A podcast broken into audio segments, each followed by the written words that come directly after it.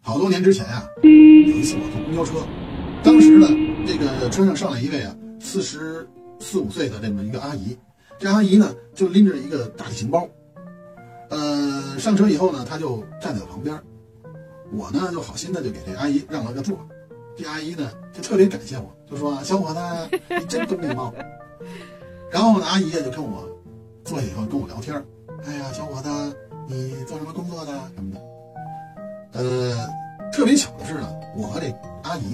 就在同一站就下车。下车的时候呢，我还帮这阿姨拎包，并且呢顺路啊送了她一段。Great！分手的时候，这阿姨啊一再感谢我说我是个有爱心的孩子，特别善解人意，她特别喜欢我。就在阿姨的坚持之下呢，我们分手的时候呢，我和这个阿姨啊，这阿姨姓张，我们就互相留了联系方式。接下来一个月呢。这张阿姨啊，就隔三差五的联系我，就跟我聊天。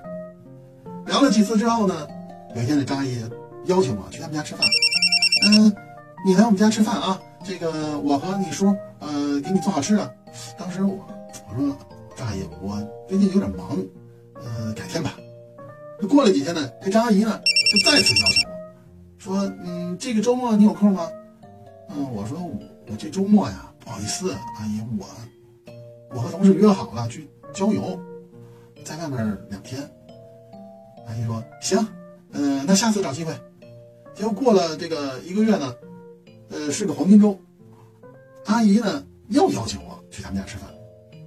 这次啊，我有点犯难了，我就心想，你说人家三番五次的这么热情邀请我，这盛情难却呀。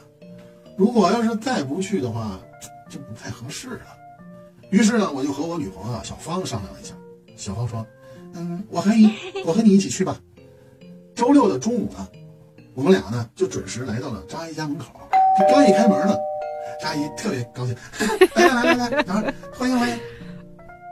啊，张阿姨这脸上笑容啊，突然莫名其妙的凝住了。当时我有点纳闷，这门一开啊，我看见这他们家这个客厅这餐桌啊，这餐桌是个圆桌。端端正正啊，坐着七口人，两位老爷爷，两位老奶奶，张阿姨的丈夫，张阿姨的位置，中间呢坐着一位二十三四岁的姑娘，姑娘旁边啊空着一座，啊，一共八个座啊，给我空着了。哎呀，那顿饭啊，我太难了，在和各位长辈的尬聊中度过。我女朋友小芳啊和邻座张阿姨的女儿啊就没怎么吃饭。从那天开始啊，张阿姨啊把我给拉黑了。之后啊，再哎呦我去！